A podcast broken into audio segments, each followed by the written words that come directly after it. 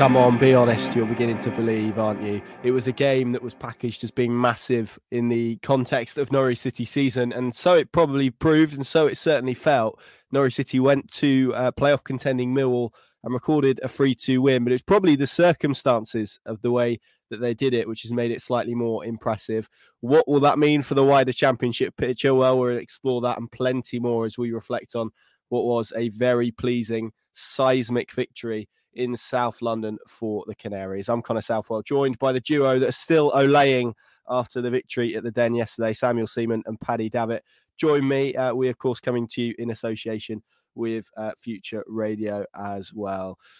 Paddy, I mean, as, as championship wins, as championships games go, they don't get much better than what we saw yesterday at the Den, do they? It was uh, a performance of character and grit, but ultimately, that win that I think we packaged and everyone packaged as being so important for the context of Norwich City season, but also uh, probably a mark of their progress under David Wagner as well. Absolutely, Connor, and and also it's worth reiterating um, two things. You know, against a team who hadn't lost at home in the league since September the fourteenth, so. Where are we now? Rough count up. You're sort of talking getting on for six, seven months. Um, recently got a draw against Burnley, uh, who were romping away with it at the top and had beaten Sheffield United, the other team in the automatics. That was the standard of opponent or the challenge Norwich faced. And also, as the game um, unfolded, they, they went behind. So, you know, we talked about it in the car, you know, this idea that, and Wagner himself had flagged it, that he felt there was an issue with adversity um, and this group reacting to it in a positive fashion. Well, not on the evidence of what we saw unfold at, at Millwall because it you can't get many more challenging terrain than than that place um, and a team who are firmly in the playoff mix themselves and, and then to fall behind. And so in that setting to do what they did subsequently and the manner they did it as well you know uh, brilliantly inventive short corner routines a brilliant brilliantly crafted and executed goal from Gabby Sara and then um, the final 10 or 15 minutes in which Millwall did get a goal back and and and the, the, the grandstand finish was set up for them to resist as they did as the balls rained into their box. It really was,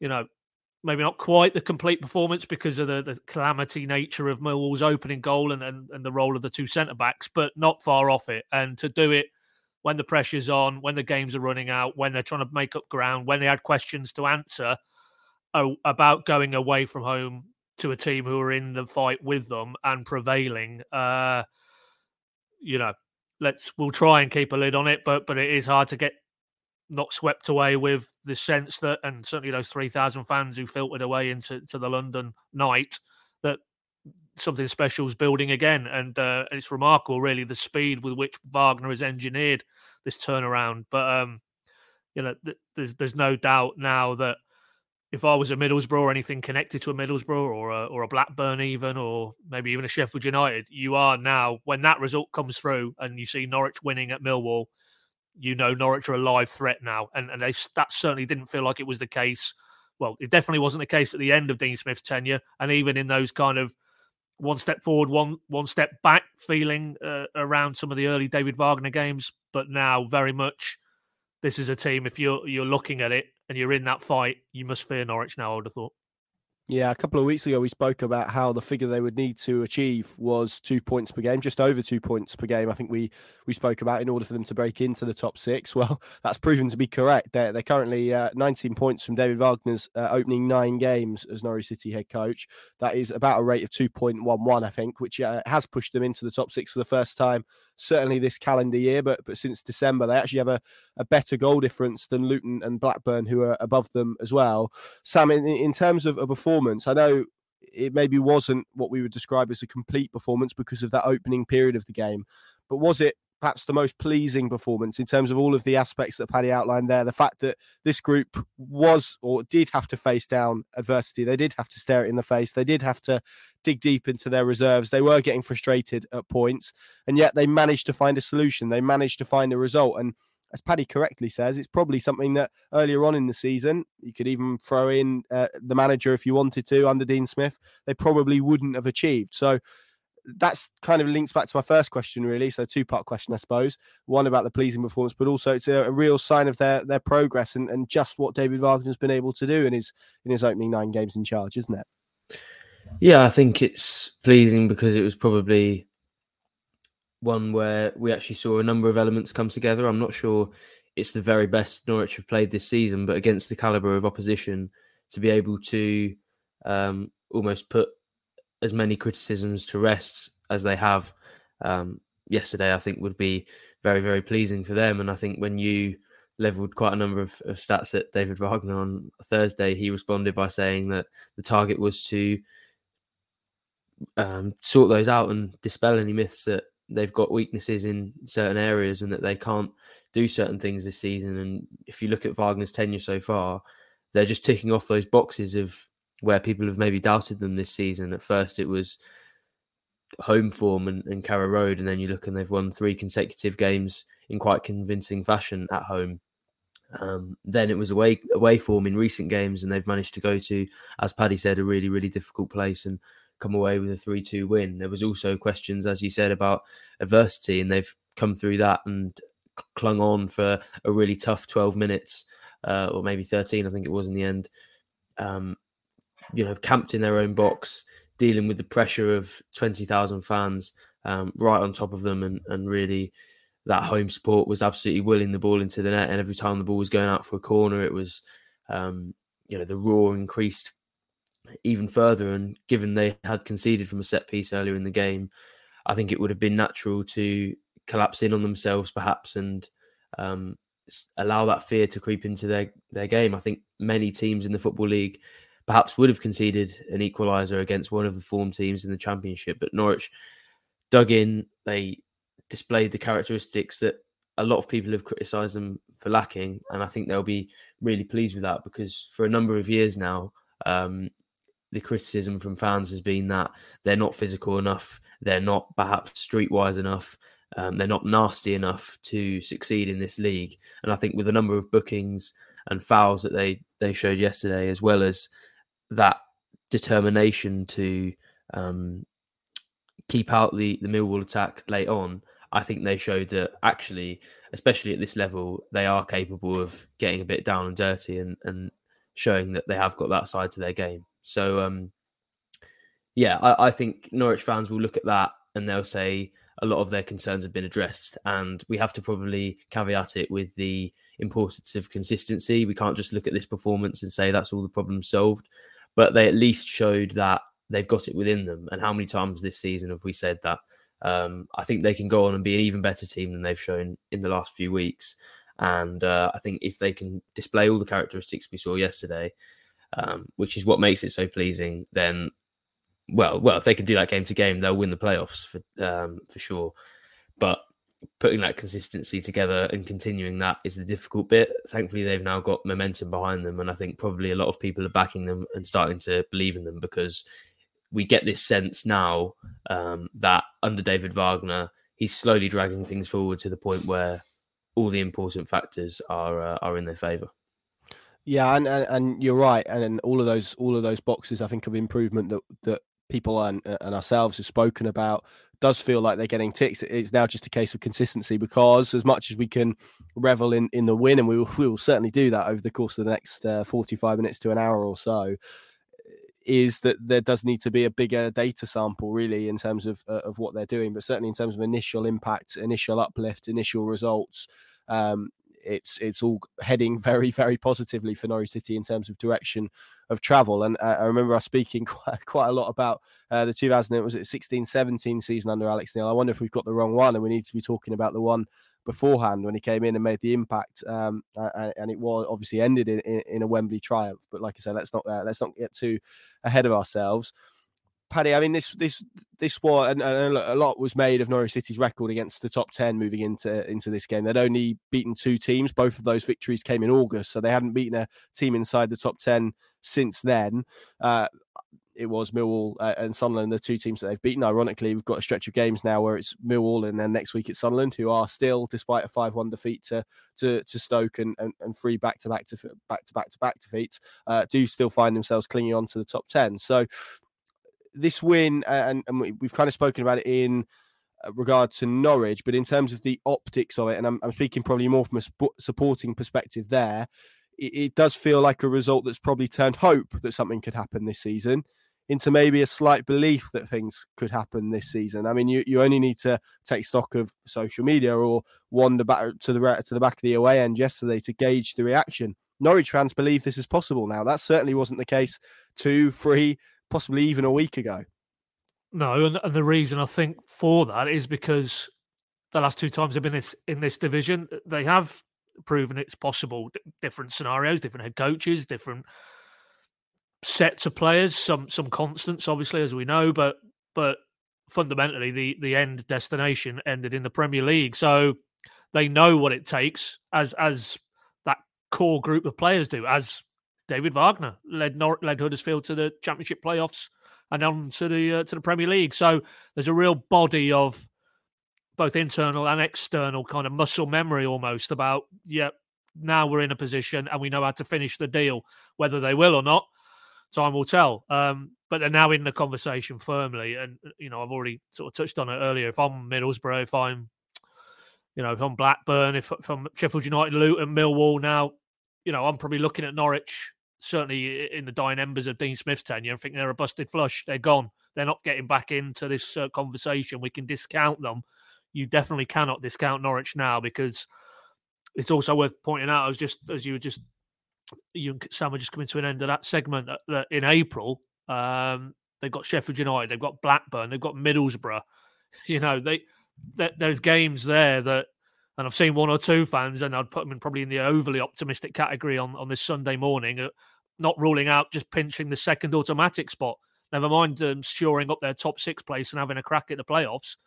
And you look at the teams that they've got to play in April, you, you wouldn't say it's it's a complete uh, pie in the sky, but but but maybe more in terms of sending signals and what we saw at Millwall, you know, a team in and around them, challenging circumstances, found a way if they can find a way in those games, Middlesbrough, Sheffield United, Blackburn, um, and then as I say, you know, they will, if it is playoffs, they will be the team to fear, and um, and it'll be because of, as we always say with playoffs, who's got the momentum going into them, and they would have that clearly if they were to to prevail between now and the end of the season and continue on the the, two point per game ratio that we are now seeing under Wagner. But I, I think secondary to that would be well, you know, they've got a head coach who's won the playoffs. They've got Kenny McLean who's won the playoffs. They've got Ben Gibson. They've got Grant Hanley. They've got Max Aarons. I could go on and on. You know, multiple reasons why Norwich City, if they can get themselves into the playoffs and they they reach that point with momentum behind them, uh, and that's not just internally, as we've touched on. You know, those three thousand fans and the, the, the raucous atmosphere they created and, and the noise um, you know, that will just snowball now. And the next away game, big turnout. The next Carrow Road game, as David Wagner said to us after the game on Saturday, it's going to be electric. Can you imagine now this day next week, actually, Sunday lunchtime kickoff, um, Sunderland at Carrow Road, that place will be bouncing. Um, and that has a momentum, and that has a that has a huge factor to play as well because there's almost becomes an unstoppable momentum that that it doesn't matter what an opponent can do, you're not going to halt this Norwich juggernaut. And um, you know that's the exciting point. Are we now on the start of this journey? And what we saw yesterday was was more confirmation that you know under this head coach and this group of players, it is possible. Um, uh, and you know now we can't wait for the games to come around. You know there was probably a point where it was a, a weariness about just get the season done, and then it's a reset and a big one at that needed. Now it's um, you can't wait for Blackburn, you can't wait for Sheffield United, you can't wait for Middlesbrough. Get and, and that really does underline that the the shift in terms of mood around this football club is uh, well, it's probably not over overly hyping it to say it's it's quite a phenomenal turnaround, really, from from the point that David Wagner inherited, which was only January, and we're only just into March now. Um, you cannot pay that guy enough credit, really, because he's ultimately, in terms of what he's done, in terms of galvanizing that group of players, how he's galvanized the fan base, is his selections, uh, and he made a few yesterday that were big calls again, and and how he's marshalling his players, how how him and his coaches are deconstructing the challenges they face. Um, is is is a plus at the minute. You know, if you were to grade Wagner since he walked through the door, he's a plus, and um, long may that continue. Because if it does, you know, you'll have to be a very good team, I think, to halt Norwich now. Yeah, what, what's what's caught me about it actually, and, and it's the collective improvement, absolutely, but it's also the individual improvement that we're seeing some, from some place. Onel Hernandez, for example, who has recorded five assists since uh, since David Wagner walked into the building, having not recorded a single one beforehand. He's he started eight of, of the nine games. Gabby Sara now, who is looking, I think, increasingly a Premier League grade player. A Millwall official kind of repeated that to me uh, yesterday at the Den.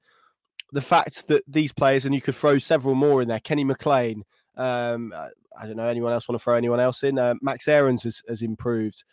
We, we could Kieran Dow. Kieran Dow, Kieran Dow. you know Ben Gibson, Grant Hanley. We, we could we could list quite a few, even though they did make a little bit of an error for the first goal. But that individual improvement that he's got not just out of young players, Sam, but also against uh, out of seasoned, experienced head. Onel Hernandez, for example, who's someone who's taken a lot of criticism for kind of his decision making. That goes to show just how positive an impact he has made kind of on the players from a, from a purely coaching point as well because it's the type of result and the type of performance is collectively and individually that you just wouldn't have associated with this Norwich City team without David Wagner at the helm. No, absolutely, and that was one of the main criticisms leveled at Dean Smith was that people were actually seeing more regression than improvement from some of their key players um, throughout his tenure, and the uplift that Wagner has provided probably doesn't look particularly good on the former Aston Villa chief, but I think it shows just what Wagner is all about and what good coaches are all about. And the fact that he's able to both improve quite drastically the tactical identity of the team and the functionality from that standpoint, as well as the individuals, um, shows, I think, the depth of a, a, an outstanding coach, to be honest, because the old cliche of football a lot of the time is to label managers as man managers or tacticians. And when somebody can bring both of those together and improve the team um, at quite a high level, I think that's that is a, a, rare thing and something that Norwich are probably very privileged to have in David Wagner. Um, as you said, you look at some of the players. You know, Max Aarons is a completely different player to what he was under Dean Smith, um, as is Gabriel Sara. But I also think we have to look at the tactical impacts of David Wagner's system and what's what that's done for certain players. For example, Max Aarons having the freedom to roam the right wing. Um, I think that's not only is that a characteristic that fans want to see on the pitch and it improves that attacking philosophy that people have been crying out for. It actually plays into Max Aarons' strengths. Same with Gabriel Sara, as much as um, he's improved his performance since Wagner arrived. I don't believe personally he's been doing too much on the passing range of of Sara or his shooting. To me, it's just him playing in the right role and fitting in exactly where he probably should be playing. And I know he arrived maybe as that slightly further forward player and a, a sort of late arriver in the box.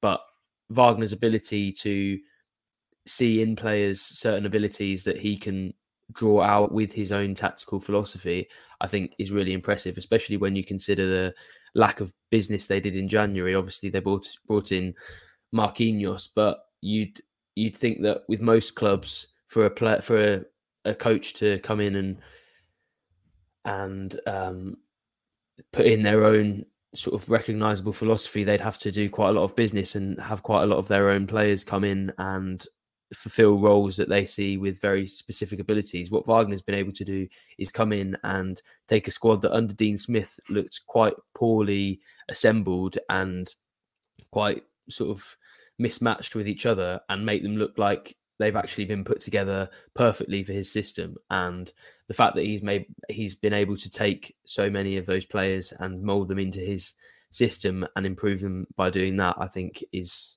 is absolutely fantastic for norwich and the results are there for all to see. But um, i think when we sit down and, and consider which players to write about i think it speaks to how good some of those individuals have been that for me when I'm sitting down thinking about which player impressed me the most, I've got five or six players after every game that I could highlight and talk about as a really interesting example of the improvement in the team. So, yeah, one of the the major things that David Wagner has brought is that improvement from individual players. But I'd say it's all sort of interlinked with his various abilities tactically, man management wise and sort of on the grass with the players.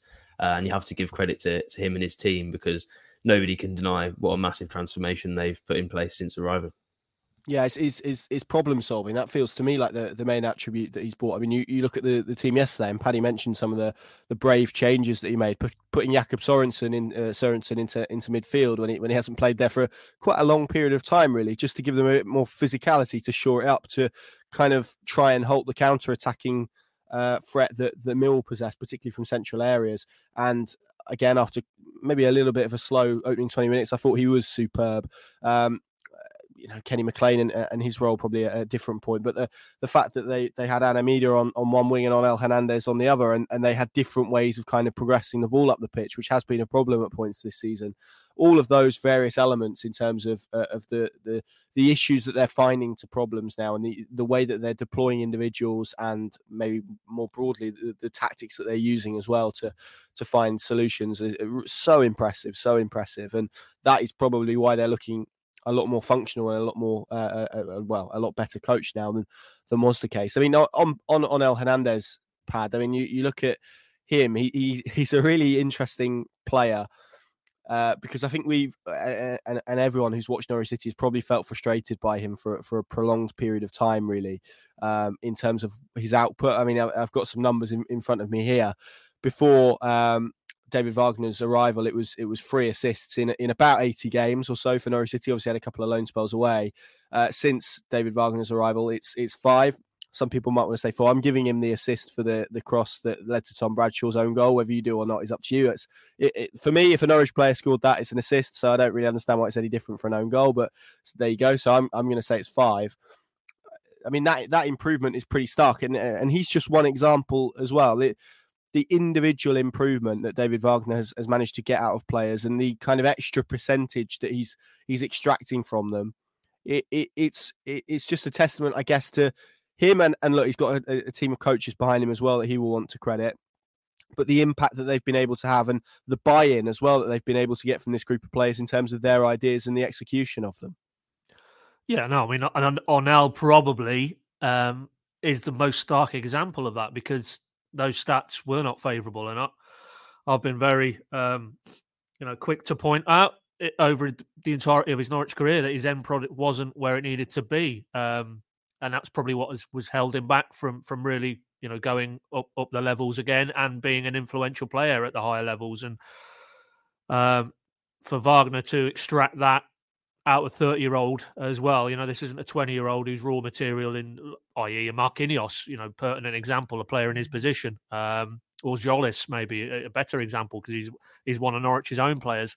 For him to do it, and you know, we'll just caveat it that you know, is is this you know a purple patch in Onel Hernandez's career, and will he plateau off again, or can he now sustain this? Can he maintain this type of productivity? And for me, it's a big enough sample to say, well, this isn't just one good game or two good games. He's now consistently um, producing match-defining moments, and you know, it wasn't just uh, you know his role in in the goal, which for me is definitely an assist, even though it's basically nutmeg Tom Bradshaw and it's rolled over over the Millwall player's line.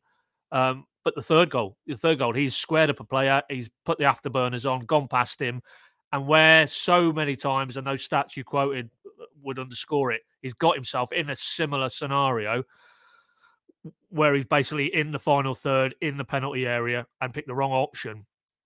We've seen it again. We've seen it again. The cut back into it now. Whether it was he, he spotted Gabby Sara and he and he and he's he's actually picking him out, or whether as he did with the Marquinhos goal against Cardiff the previous week, he's just putting it into an area you know, we'll give him the benefit of the doubt and say he did spot Sara. And, and obviously, Sara then had to show some serious dexterity to, sort of bring the ball under control and then whip it round and, and volley it in under via the other side of the bar on his left. So that pass is only as good as the as the as the, the, the, the action that followed. But again, it was another very clear example of a wide player making a, a, very meaningful contribution. And then there was one or two other examples thereafter. Of course, he's full of confidence, but he's beaten a player again. I remember a cross he whipped in. Teemu Pukki's gone near post header and uh, it's on target. The keeper's palmed it round. You know, just actions of a player who is really enjoying working for a head coach. And of course, I think that inevitably you do see it. You you do see players are coming to the end of contracts. They suddenly find something from somewhere, and I think that probably is the motivation that well, you know, wh- where where where's my next payday coming from? You know, wh- uh, am I going to have a contract here? If so, I've got to uh, you know show my worth. Um, if not, I've got to put myself in the shop window, and, and whatever it is that's motivating him, um, that certainly has to be also factored into the equation. But but you still need to go out and perform and perform consistently and perform in a way that now, I mean, it's it's not even a debate. That man must be secured to a new co- contract because if it's the championship again next season or even the higher level under this head coach, th- th- there's real tangible signs that you can you can have a player who you know, again, would be one that would be bracketed when we look at the overview of Stuart Webber and his recruitment and his transfer window dealings, window after window over these last sort of six years or so. I think Hernandez, you, you probably, you know, up to this point, you'd you'd maybe put him in the category, certainly not in the uh, the Buendia, Pukki, Tim Krul even category of um, absolute brilliant bits of business. You'd probably say, well, I think on balance, he'd probably go into the the basket that it, it it worked on occasion, but maybe over the entirety hasn't quite been the signing that anybody would have hoped. But now, um, you know, with the caveat that you know we're only now talking eight, nine league games under this head coach, um, and we wouldn't like to see it slip away again. But ultimately, I think the mo- the most pertinent thing you could say is when David Wagner sits down with his coaching staff Friday, Saturday, as it might be, to, to put his team on on on on the pitch for Sunderland, Onel Hernandez will be in that team. He, he, I'm not saying he's the first name on the team sheet. I think there's a certain Brazilian in, in central midfield or an attacking midfielder who might be the first on the team sheet. But Onel Hernandez would be in that 11 if there's a you know no issues with fitness or whatever and, around the camp between now and Sunday. That is a measure of how far he was has progressed under this head coach, um, and moving forward, how important it is to get him on a new contract. And and I don't think because he's I think it was you, Connor, he spoke to after the I can't quite remember which recent game, but more Coventry. or less said, "Yeah, Coventry, put, put, the pen in my hand, give me the paper, and I'll sign, and I'll sign now." You know, because we know how deeply attached he feels to the area, to to the club, um, and to the fan base. So you know, that's a very easy deal, and um, it's it becomes increasingly easier to do for all parties if he performs on the level he is at the minute. So uh, it's a great story. It's a great story because you know, there is a player there who, in the modern age, you know, you talk. There's always this feeling players don't really grow an attachment to a club. Um, they're very transitory. You know, they're, they're here today, gone tomorrow. Not him. You know, he really does understand. He's got the DNA of what it is to represent Norwich City, and if he can then overlay that with actually being a meaningful starting eleven player, it's a no-brainer, isn't it? You get him signed up. Yeah, completely. And, and I think you, you spoke about fuel there, and, and sometimes players can can want to prove themselves, either to get a new deal, but but also to attract people. If that wasn't the case, that doesn't feel like that is even present in his mind. It feels like the performance levels are being driven by a desperation, I would even say, to stay at Norwich City. He's been away on loan. He's experienced what playing football in England uh, is like outside of Norwich City. I don't think he enjoyed either of those experiences particularly much, if you uh, if you asked him honestly. But what's really interesting about him is he's one of the few players that David Wagner probably did have a an opinion of coming in because he's someone that he tried to sign for, for Huddersfield. So he is one that he would have been aware of. And the fact that he's kind of pulled him in from being this kind of finisher, which was the way that Dean Smith used to describe him, someone who could impact games from the bench, which is such a tough role anyway, uh, to basically being cast in a in a leading role under under David Wagner is is pretty pretty yeah, like you say, it's a really really nice story for uh, someone who is really appreciated by by Norwich City supporters as well. We will come back to Gabriel Sara, but Sam, I mean the the we, we spoke about problem solving. That's probably epitomised by two of Norwich's three goals in this game, isn't it? The the, the corner routines and uh, and the way they were devised. The fact that there was probably a realization that actually, if you're a Gabriel Sara, uh, Jakob Sorensen, who, who took the corner that, that led to to uh, the own goal, if you're about to take the corner and you look up, you're probably seeing what is land of giants in the middle box, right? Is Jake Cooper and Charlie Cresswell and the rest of them, all about six foot plus. And and the the idea that just sort of lofting a ball into that area is going to lead to any kind of tangible aerial result feels quite. Um, I don't know. It doesn't feel like it would happen really. So the fact they've been able to find a solution to that and a really clever solution, but also a well worked one that's produced two goals, scored two goals from corners this season. They've doubled that in in one game. again, it kind of links back to this point about Wagner and his coaching team. They are finding solutions and clever solutions to problems. Yeah, and I was actually really pleasantly surprised when um, Paddy asked Wagner about those set piece routines yesterday, and he explained that it was to do with the sort of Millwall height. And I think there's actually been a clamour from fans for a long time, and probably from teams behind the scenes as well, to get more out of set pieces. I think football for a long time has been doing it wrong, to be honest. If you look at where a, a corner is on the pitch and the number of players you can get into the opposition box, the fact that they are as widely unsuccessful as they are probably means clubs were looking to exploit that area of the game quite a lot more. And I think Norwich have done that really, really well in this game to actually break it down almost in a tactical way like they like they would in normal play and look at the strengths of the opposition rather than just, you know, what's this clever thing we can do, I think is really, really encouraging for me. And I actually, when when Wagner was asked, I thought he would just say, "Oh well, we need to try something different from time to time," or we were working on this in training and it looked quite good, so we thought we'd give it a go. Um, but actually, the way that they broke down why they needed to do it in this game for me was was really encouraging. I think for the future, perhaps it doesn't bode so well because uh, now teams will be more aware of it, and it's probably earned them three points, so it's absolutely worth it but teams now will be very switched on for every Norwich corner.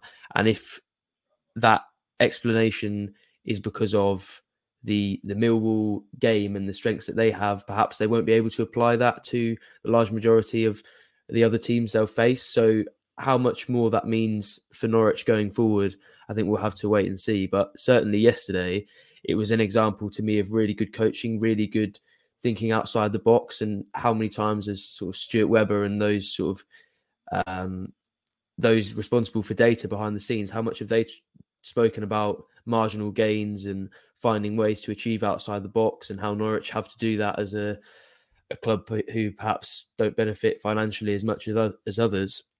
And um, I think perhaps we can underestimate at times quite what three points is worth in, in football and the fact that they've managed to just do two very clever things that have earned them an absolutely massive result, I think has to go down in in the favour of I think probably Andrew Hughes. And I don't know if we were planning on talking about it, but it does lead me on to say that obviously Alan Russell wasn't at the game yesterday. Um, David Wagner very coy when asked about why that was, but I think the irony was not lost on Norwich fans that the uh, the set piece coach wasn't there, uh, and and for the first time um, he wasn't there. They scored two goals from two very clever set piece routines. So it'll be very interesting to follow that thread. Um, but yeah, I think very, very encouraging. Uh, but I, I, think probably Norwich fans have already shifted their focus to the Alan Russell dynamic and, and how that may be affected in, in the next couple of weeks. Yeah, and it was uh, it was Andy Hughes that Onel Hernandez picked out after the, the second corner and and uh, sort of celebrated with. Uh, he's at, so you know he's he's what first team coach, loans manager. Now he's sort of overseeing set pieces for the time being. I mean that's that's becoming quite a job that Andy Hughes is uh, is taking on behind the scenes at Norwich City. I mean Padler, uh, Alan Russell, uh, we, we we we probably should speak about him. Obviously we're probably expecting some sort of solution or something to to come out in in the coming days. Um, perhaps not uh, the biggest surprise. He wasn't at the at the den on on Saturday. Like I say, we're we're purely speculating, but in terms of him, he he kind of is uh, perhaps the the last remaining part, certainly on on the coaching team anyway, that kind of overhangs from the the Dean Smith era. David Wagner perhaps was asked about him. Uh, uh I think probably a week or two into his reign, and and maybe the answer was essentially wait and see, wasn't it? And he wanted to wait and see and, and, and give him time.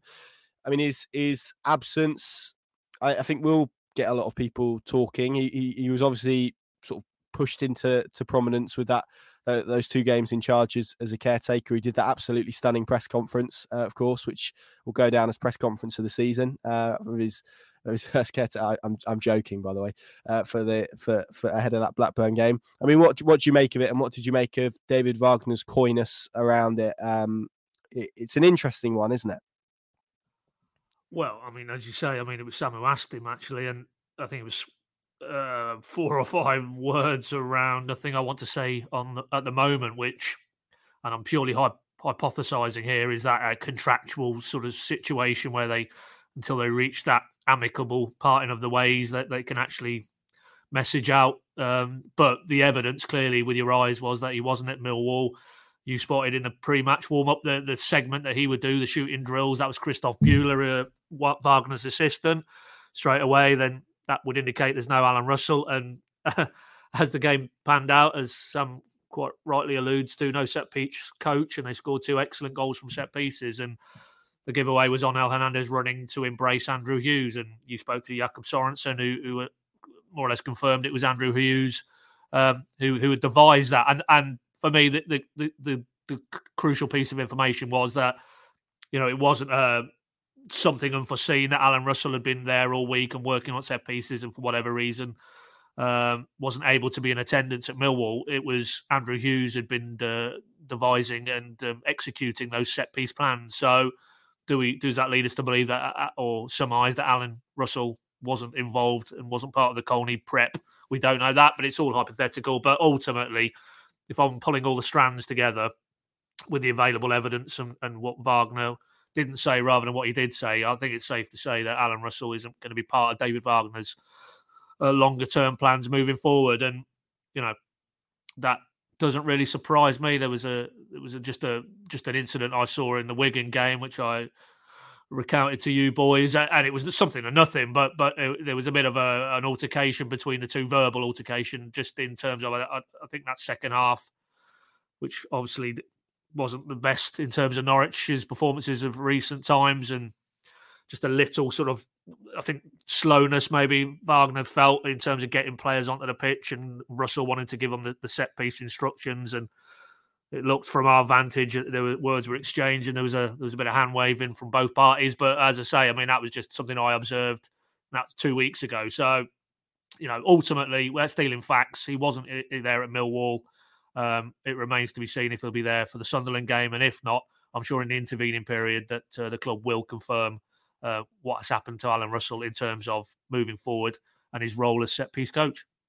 Yes, absolutely. Um, so that that probably brings us now, and it feels like we're we're increasingly having to dedicate a portion of the pod to Gabriel Sara. But such is his level of performance at the moment. Uh, he, he's certainly worthy of it. It's a oh, it's a good goal, isn't it, Sam? I mean, the the technical quality. Uh, you know, we kind of spoke this in, spoke about this in the Hernandez segment, but it's not a perfect cut back. It's it's a good it's a good cut back. He finds him by by all accounts by hook or or by crook, but the first touch, the shot on the turn, and then of course extra points for it hitting the underside of the crossbar, which aesthetically always makes a goal look much better. But his overall performance, David Wagner described him as, as the best player on the pitch, and that's becoming a, a repeated themes, isn't it, over the course of the last few weeks? Gabriel Sara, when on a football pitch in the championship, is looking like the best player pretty consistently now. Yes, absolutely. And I think uh, I saw a tweet from you yesterday that alluded to him perhaps being the best midfielder in the championship. And not my words, not my words. Gianni Infantino's words. Fact. Words with his eyes, was it? Or yeah, yeah, yeah. yeah. Well, why else um, is he at the den? yeah, it's probably fair. Um, I think he was, yeah, he was absolutely excellent again. And, and as he as he said, or, or as Gianni said with his eyes, uh, ten probably over the last ten games, there's probably not been a better player in the championship. The technical quality that he's possessed, um, is absolutely fantastic. And then you put that together with the physical presence that he offers, the tactical understanding that he clearly has. Um, despite just arriving in this country uh, last summer and having been under two head coaches that have asked him to play two completely different roles, then you add in the uh, the relationship with Kenny McLean. There are so many elements to, and the running as well. I, I wanted to mention that again. Um, I think that's probably the the Dean Smithism that's uh, carried over best from that that sort of uh, period to this one. I think his running is absolutely fantastic, and the amount that he offers, movement wise, even if he's not perhaps getting back and defending as much as you might like all the time, um, well, that's not necessarily his forte. I think the the movement is so helpful to the team when they're trying to get things going and they're trying to get the ball through the thirds because he literally never stops offering options to the players behind him, and I think that's a a major strength. And you put all those things together, and it feels strange to label him an all rounder because that technical quality is so good, and you want to focus on that creativity and what he produces in the final third. But he does have just so many elements that players want. And I think when Norwich have scouted for the Premier League and they've tried to recruit with some of the elements that they feel are important at the top level, he's probably the player they've been looking for for the last two summers. They've been trying to to stay in the Premier League, to be honest. So to have found him before a championship season is quite ironic, but obviously we know the ambitions of the club and the targets that they have at the moment. The ambition is that they get promoted and then he is that key player. And I think Stuart Webber spoke about the fact that recruitment last summer was geared to players who they thought could translate into that long term goal of being successful in the Premier League. And for me, there's no better example of Gabriel Sara. Probably one of the best bits of recruitment they've done since that famous summer of Emi Buendia, Teemu Pukki, uh, Moritz Leitner, etc. Um, so I think it's a really, really pleasing uh, thing for Norwich to have that player and that that key man who they can rely on to produce moments. Because ever since Emi Buendia's left, and I've been banging on about this on such a consistent basis, they've been desperate for somebody to fill that hole. And I think without totally christening him 100%, because uh, I think I wrote a piece earlier this season about Aaron Ramsey being the replacement for Emi Buendia. But uh, I think I'm very close to saying that he is that replacement. And as much as he may not be totally 100% there, because Emi Buendia is, to be fair, one of the best players ever to put on a Norwich shirt, he he does fill that gap uh, especially in this role under David Wagner. He can create chances, he can score goals, he can threaten defenses. And um, yeah, I think I can totally understand why Norwich fans, along with probably the best song they're singing at the moment, have warmed to him so much. And that goal, um, I probably enjoyed it more than the Marcelino Nunez one, to be honest. I'm not saying I'm not trying to get into another debate about which one was better. The Nunez one was better, but I think it's one of those. It's so good to watch. Um, when I got back to my house uh, last night, I tried to demonstrated what what it looked like um, to my friends without a ball, and that didn't go particularly well. So I can't imagine how Gabriel Sara's done it in the championship game um, from 15 yards out. It was an absolutely fantastic. On, you, you, were, you, were, you were saying that you could replicate the Marcelino Nunez one, the 100 attempts last week. I think that'd be easier to replicate. I'll be honest. Uh, for me, for me personally, to be fair, when I'm doing this off the ball, I was trying to do it with my my left foot. I was trying to give an absolute replica and you know I'm not that I'm not that talented that I can pull it off with both feet. So um, no, I think that that was uh, that was quite a, an interesting experience. I, I, wonder how on earth Gabriel Sara's managed to do it, but it was certainly the goal that his performance deserved, and probably that his performances over the last few weeks have deserved. And if he can keep this up, and it isn't just one burst of form, then uh, well, two things really. He can be a massive player for Norwich. Uh, in the short to mid term and in the long term, he won't be a Norwich player for much longer because uh, I think for me, he's destined for, if he can keep this up, he's probably destined for the mid table or the top half of the Premier League. Yeah, I mean, Kenny McLean, uh, I'm trying to think when it was, it might even have been last week, described him as, as the complete midfielder pad, uh, thrown in what, what David Wagner said about him yesterday, and and the complete midfielder feels like the best way to describe him at the moment. He's scoring goals, he's contributing to what they're doing from an attacking perspective. He's added kind of the robustness that you need at this level of football in order to compete. He's doing it on pitches which aren't particularly great, um, but he's also doing it now since David Wagner walked into the building pretty consistently. I mean, it's it's an incredible level of performance that he's that he's reached at the moment, isn't it? In terms of his quality, his consistency. Uh, and again, just someone who seems to be driving Norwich City forward sometimes almost single handedly. Yeah, I mean, I thought it was the, the, words that David Wagner used to describe his performance. He said he was the best player on the pitch, but then he, he went on to sort of categorise it as it was a, in terms of a British midfielder, uh, it was as good as you could get. And, and, I think what he meant by that is is those elements that Sam's mapped out. I don't, I don't think anybody disputes his technical ability, um, his range of passing certainly he's got his eye for goal as well. We're, we're starting to see that in, in more uh, frequent fashion than we have done. But for me, watching him, th- those were the question marks really, and partly that's the, the whole process of, particularly the turbulence of you know a different head coach or the coach who who he first came in and worked with was no longer there. But just what what role they were asking to do and, and whether he felt comfortable with it, and he seemed to get moved from pillar to post. But you know, you've now seen that and it's worth stressing that you know the position he played at Millwall was not the position he was asked to play against Cardiff the previous week. You know, Marcelo Marcelino Nunez was in that ten role. Um, so the adaptability to go in there and, and, look equally comfortable, I think, shows you how um, how relaxed he is now in terms of the demands being placed on him. There's no there's no doubt there was elements of his game he had to improve, and I think that's what Wagner's alluding to that, that, that those kind of physical output and, and, and the ability to close down, the ability to lead the press, um, not to not to sort of risk the ball in the wrong areas, which him and Nunez were guilty of at times as they sort of adapted to the pace of the English game. I, I think now you're starting to see emerge. Uh, well, an intrinsic part of what Wagner's trying to achieve in the short term and, and certainly the mid term. But as Sam rightly points out, you know, he continues in this vein. Um, I don't think there's any doubt the clubs will be looking at him, and you know that I'm sure if you're Webber and his recruitment team, they will know that they will understand that, and now they've got this talent pipeline open from South America. You can guarantee they will already have um, in their analysis players from that territory who could come and be the next Gabby Sara and so on and so forth, because that's the nature of it. You know, Norwich have to get ahead of the curve, get these players in, enjoy them while they can, develop them, and then inflate the price that they can sell for compared to the price they paid. That that still remains one of the key pillars of the strategy. But in the here and now, yeah, there's no doubt that, that given his age as well, I mean, he's only going to go one way, isn't he? Ultimately, um, you're only seeing probably a fraction of what he will become in terms of a player. Um, and for that reason, I think it is very much, you know, much like with Buendia, you know, it's kind of Norwich can take a lot of reflective pr- pride uh, and enjoyment from a player who they've helped to go on to.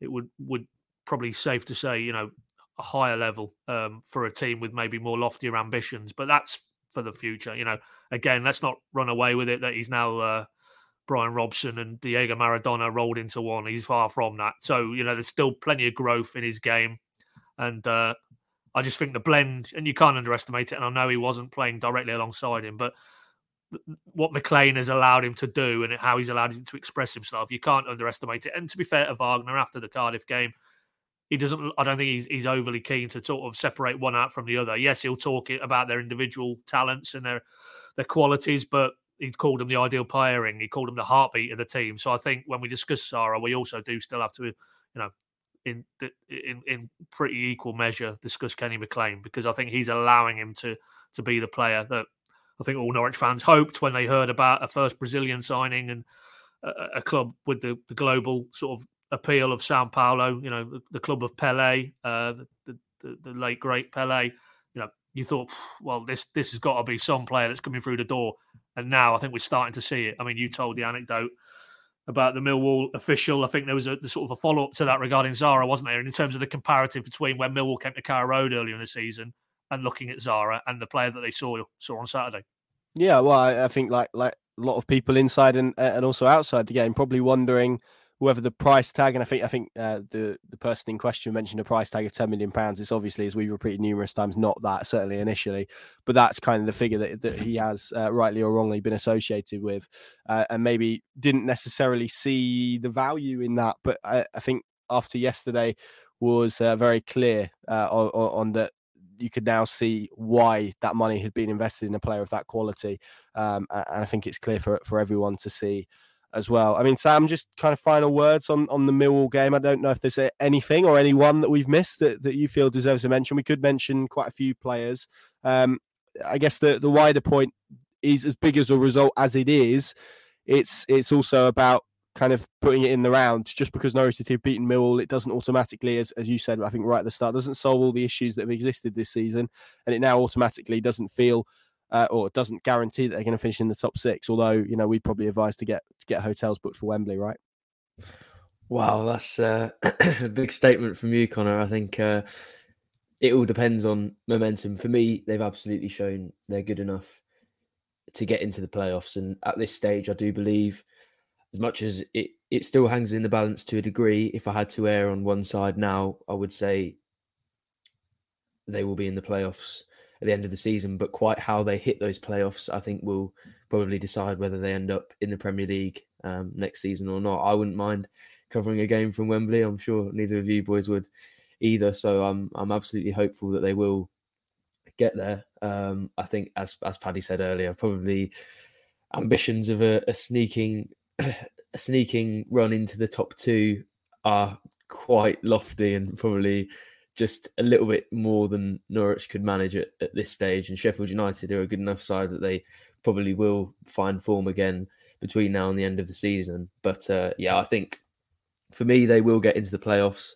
Um, but yeah, don't don't don't get ahead of, ahead of yourselves. There's still plenty of really difficult games coming up for Norwich in the coming weeks as well. Even you know Sunderland on Sunday will be a really tough test, uh, despite them perhaps losing some form in recent weeks. So plenty more to go, plenty more difficult um, times, and probably some very nervy last few minutes as it was at the Den um, yesterday. But I do believe they're in a great position. But um, yeah, in terms of people we've missed off, I just wanted to quickly highlight uh, Jakob Sorensen, who I thought was absolutely excellent um, yesterday. I think the way that he moved the ball, I praised Sara for his movement and his willingness to get on the ball earlier, and Sorensen showed that exact same uh, desire and ability to want the ball and to try and drive the team forward. And as I said, when you're playing possession based football and you want to play through the thirds quickly, you really need people to offer for the ball.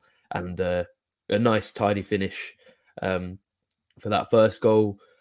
Probably could have done more on the sort of midfield destroyer stakes. I'm not sure he is quite that player, but a really tidy, nice midfield player um, who I think can contribute for Norwich certainly this season in their their push for the playoffs. Uh, and I thought he was really really good. So I just wanted to to highlight his performance as well. Agreed. I spoke to him after the game and uh, very straight faced. He just uh, looked me in the eye and said, "I'm buzzing" in that exact tone as well, which was uh, which was which was excellent in uh, in a way perhaps only a Scandinavian can. But but I agree. Also really pleasing for him after what's been a pretty torrid time of injury this season. So uh, yeah, well done, uh, Jakob. Paddy, as much as I would like to speak about the plaque of Sean Dyche that you discovered on the way to the den, which uh, I, actually I now feel like we're going to have to mention, um, we should probably we should we'll, we'll, come back to that at the end. Um, we should probably talk about the fact that, that Stuart Webber has uh, has done an interview uh, with the training ground guru. He's spoken about a lot of topics. It's an hour long one, probably the the first one that he's done that's been Norwich City related in about a, a, year. I think that's fair. I don't know if the Michael Calvin one was was Norwich City specific. I, I, can't, I, can't, I don't know if I listened to that one in the end. But uh, what what did you what did you make of it? What's um, I mean, he's always someone that when he speaks, you you kind of have to you kind of have to listen. Um, either way, I mean, he's he's the figurehead of of Norwich City sporting operation. So whatever he says, he's always going to hold sort of gravitas, and he's always going to attract Norwich City fans to his words, I suppose what what did what did you make of the the contents of that, and and what did you make of his general demeanor? I suppose because he spoke about kind of it was a bit reflective, it was a bit forward looking as well. There's a bit on the present. It was it was a a piece that kind of covered all all topics really. Yeah, absolutely. Yeah, no, I mean it's compelling whenever he does um, sit down and, and give his thoughts, and yeah, it was covered the whole range, didn't it? It was everything from uh, you know, his pathway uh, to, to the job he's doing now, which we've heard before, obviously, and, you know, his thoughts more broadly on the sporting director model. Um, the interviewer suggesting that he's kind of the, the foremost exponent of it in, in this country. And, you know, in some respects, you could say that is. He himself made the point that very rare in his line of work at the top end of the English game to have the autonomy he's got. And we know the situation, you know, with, with the majority owners, they, they trust him implicitly. And, he's basically been allowed to sort of develop a club almost in, in his image or, or prioritize what he has felt all along. And I thought he was I thought he was good on the he reiterated again that you know he doesn't want to hand over whenever and, and who to whoever that is um, the, the, sort of the shell of what he inherited. You know that would be failure in his eyes. And while you can get hung up on you know the, the sort of the, the league status and what they've done in the championship vis-a-vis what they haven't done in the Premier League, I, I think fundamentally and it, and it's most visible in the infrastructure around Colney, which continues apace. You know, the as he said in that interview, they've got a new sort of swimming pool, hydro pools set up opening later in the year. Um, that will be best in class, I'm sure. And that just adds to what is, you know, one of the probably leading uh, training grounds in the country now, and, and, that is a testament to him and his team and the work they've done. Uh, and I think that is beyond doubt. Um, and it's obviously pertinent. We've discussed at length about Gabby Sara and what a piece of recruitment that looks like. You know, that does look like again, you know, a hat tip to to the work that he did previously. If you if you go back to the pre-Brexit cycle where Norwich were seemingly ahead of the curve in terms of their recruitment and, and pulled some rabbits out of hats, which were then basically transformed under Daniel Farke into, you know, teams good enough to win the championship at a canter. Um, so no, he's it's always compelling when you listen to him. I mean, there's obviously areas, you know, sort of you touched on again, and we don't need to sort of revisit what's gone before, but you know, his his relationship with us and he's been very clear about that. And you know, certain things he said there, I, I don't tend to agree. You know, per se, and, and not specifically about us, but the, the local media in general. Uh, there was a section there where more or less inferred that the the local media in general uh, in this part of the world maybe don't realise how how well they've been looked after and the access that they've had. You can debate that. Um, but fundamentally, uh, for me, any anything regarding us and him particularly. I mean, that's in the past. It doesn't need to be relived again. Certainly, nobody uh, listening to this podcast gives uh, uh, any care, I'm sure, to to whatever the relationship is between us and him. And uh, as a result, I don't think you know, particularly off the back of uh, a win, which is what the most important thing is, the win and Norwich winning games, which we all want. Um, so disappointing that we have to sort of listen to that again, if I'm honest. Um, because I don't think it, it helps anybody to move forward, uh, which is what it's all about fundamentally. But as he says, you know, that's between us and him. It's not between us and the football club. So, uh, you know, really, I think my biggest sort of takeaway from that is that he, he as he as he said when Wagner was unveiled, you know, he, clearly feels that for him, getting this club back to the Premier League is is is the, the box he needs to tick, and that he's he's firmly up for that challenge. So you know, beyond where this season ends up, uh, it feels like he's he's very much sort of uh, has the bit between his teeth, and I think that's that's that's music to the ears of most Norwich fans because if you get the Webber who who drove this club forward when he first arrived, then um, again you'll start to see that Norwich will be ahead of the curve in those marginal gain areas where they can have the biggest impact, and overall that should mean that you know there's an energy and there's an intensity uh, on the pitch and off the pitch, which is going to push this football club forward again, which is ultimately what media and fans all want. So, um, but yeah, no, I, I'll throw it open to you boys. I mean, I'm sure you've listened to, to large sections of it, but I, I, just thought, again, you know, whatever your opinion on him as an individual and how he carries himself, you can't deny that he's a compelling listen. And um, and I think ultimately, you know, it feels to me listening to that that that he's very much up for the challenge. Although when asked about his future, he made it clear again that um, probably because of the journey he's been on, he, he won't certainly be in, in football, you know, into his sort of later years, and and that possibly this will be his last posting in football, which he has said in the past. So I found that quite interesting as well. Again, he's reaffirmed almost that for him, which again would lead you to think that for Nor- for him, Norwich is completing the circle. And for him, clearly completing the circle is, as he said, to be fair, in that interview, you get Norwich back into the Premier League and then you sustain them there, which is on the previous two attempts where they've fallen short. Yeah, I thought I thought actually the, the one of the more interesting bits uh, was he was asked a question towards the start about whether he feels that he's a really good change manager and perhaps less good at the status quo. There was an example that uh, that Simon gave when, when he asked that question, and I can't remember who it was. And and he kind of lent into that a bit and said that he felt that was the case, and actually maintaining the status quo after quite a significant period of change is quite difficult. And you can you can see why maybe some of the mistakes that have happened in terms of recruitment or in other areas more more generally have happened. But yeah, I mean, he, I, have said countless times, I think he's Norwich City's best communicator. He always has been Norwich City's best communicator. Um, I think that if you want him to be outspoken and honest, you have to accept that he's going to be outspoken and honest on everything. And so there might be stuff in there that perhaps people don't like, be it supporters, be it whoever. Um, and there's an element, a refreshing element, I guess, compared to perhaps the the robotic nature of football officials that we had perhaps before his tenure. So yeah, I'd encourage anyone to go and give that a listen. Obviously, you can read the quotes on our website as well. Um, Norwich's next few games: Sunderland at home. We then head to, to Huddersfield. Then we go to Stoke, which uh, you know will be lovely to, to go to Stoke as it as it always is, and uh, you know get see what the, the various levels of, of access are like there. But hey, that's just one man's opinion.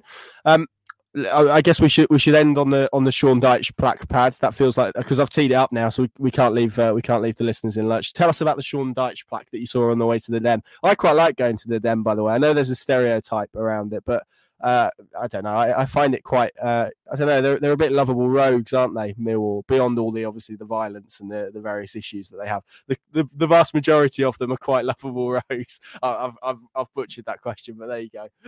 well, I'm not. I'm not passing any comment on Millwall in terms of their uh, their their element for uh, more unsavoury matters, but uh, or their reputation for that, should we say? No, I yeah, I've that's it's a real football ground, isn't it? And um, real football fans in terms of the passion. Um, as long as it's confined within the you know the, the, stadium and, and the vocal backing for their team. Yeah, no, it was just on the Dyche thing. We one of them blue heritage plaques that you see dotted around about the towns and villages and cities of, of this great land, um, uh, relating to maybe individuals who live there, who went to school there, or whatever, or live there or work there. I've seen one or two of those dotted around Norwich running off, but um, yeah, there was a little. Uh, I don't. I don't quite know the backstory, but there was a blue plaque on a. Uh, not a lamppost, but kind of them posts that maybe like the cycle lane posts on the approaches to the den, and it was something. I'd, now you put me on the spot. It was like Sean Dyche ate something here or something like that. It, was His it first worm, wasn't it? Oh, ate his first worm or something. Yeah, no, yeah. there must be some sim- symbolism to that story. If there's anybody, well, he, he was about. when when he was Burnley manager. He, I think one of the someone he played with, and I'm guessing it was probably at Millwall, which is maybe why that plaque exists. About whether about like a story about how he used to eat worms, and he basically said that he just used to hang a little bit out of the corner of his mouth and then like put it in his mouth and spit it out straight away, and, and people would think that he ate worms. But yeah, okay. there, there we go. It's very it's very on brand for Sean Dyche, isn't it? That, yeah, but, well, uh, absolutely, yeah. But um, yeah, no, that's one of the more, most more unusual sights you will see approaching a football stadium. I, I think it's safe to say. Absolutely, that seems like an apt place to leave it. The the, the visualization of Sean Dyche eating a worm, uh, which we'll, we'll leave you, we'll leave our listeners with for this week. Sam, Paddy, thank you very much for joining me. Of course, plenty more content, analysis, and reaction to this big win against Millwall available across our channels: Pinkun.com, the Pinkun Plus app, the Pinkun YouTube channel, and of course, if you listen to this podcast and you've enjoyed it, you can always share it with uh, people, or you can share it on social media. That would be much appreciated as well. Tell us your thoughts, get in contact with us, anything you'd, you'd like us to speak about in uh, future episodes. And of course, we'll be back at Carrow Road a week today for the visit of Sunderland, um, which is going to be interesting. I think they've sold out uh, midday on Sunday, so don't forget that, as, as uh, I think Paddy did yesterday when I mentioned it to him. So, uh, yeah, lunchtime on Sunday, Sunderland come to Carrow Road. Thank you very much for listening. Into the Lions Den, Norwich City proved they can face adversity. Contenders? Absolutely. Thanks for listening.